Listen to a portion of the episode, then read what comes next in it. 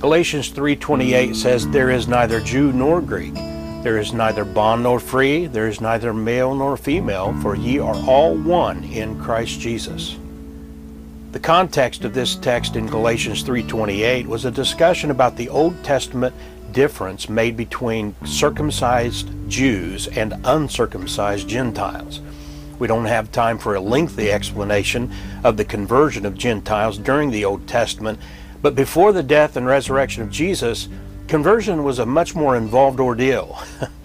if a Gentile wanted to become a member of God's chosen nation and people, the nation of Israel, the people called Jews, then the male Gentile had to be circumcised a painful procedure that required a week or two for full recovery. And then the new convert, referred to as a proselyte in Acts 2:10, had to follow certain laws and rules. The female Gentile had to go through a purification ritual described in Deuteronomy 21:10 through 14, which took a full month.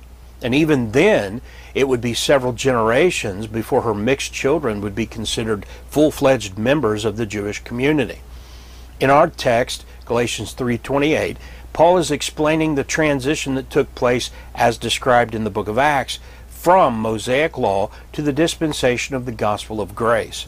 As a result of the life, death, and resurrection of Jesus, the law was fulfilled in him, and circumcision of the flesh was no longer an issue for men, and the ethnic or national origin of the female was no longer an issue either. In other words, Christians look at the world as saved or lost, not in terms of race.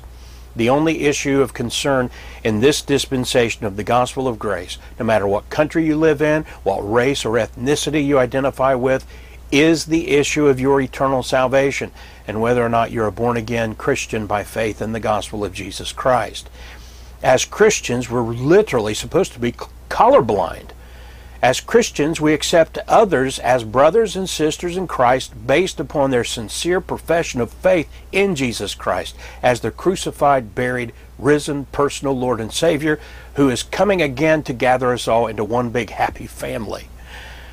Uh, that is, as a white man, I oppose white nationalism, white supremacy, and white separatism in any form. I'm against the KKK, Aryan Nation, Christian Identity, and any other whites only group or organization. And for that same reason, I oppose other race based organizations like the NAACP, which says it's for colored people. The so called Black Lives Matter organization or movement as a whole, I'm against it. I'm also opposed to initiatives like Black History Month.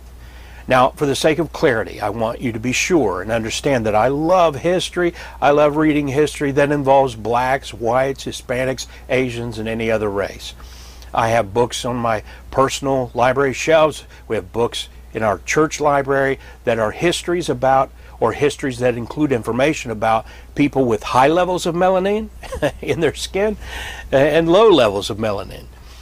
I've read and enjoyed uh, researching the histories and biographies of black men and women, like the great 19th century preacher John Jasper, uh, uh, his name's John J. Jasper, and Frederick Douglass. And I'm very interested in information about great black preachers like Harry Hoosier because of his influence on America during the time of the Revolutionary War era. The Indiana Hoosiers get their name from him. Look it up. But I've also read and enjoyed books about our white founding fathers, American Indians of various tribes, and some great testimonies of Christian Arabs, Jews, Africans, Europeans, etc.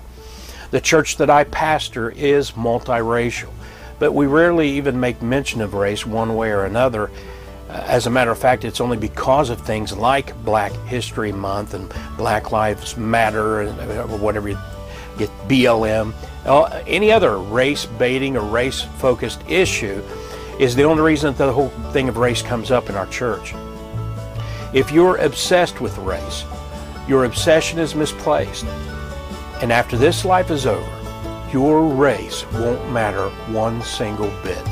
The only thing that matters after you die or when the rapture takes place is that your sins have been washed clean by the scarlet red blood of Jesus Christ who died on the cross and rose again paying for your sins to become your personal Lord and Savior.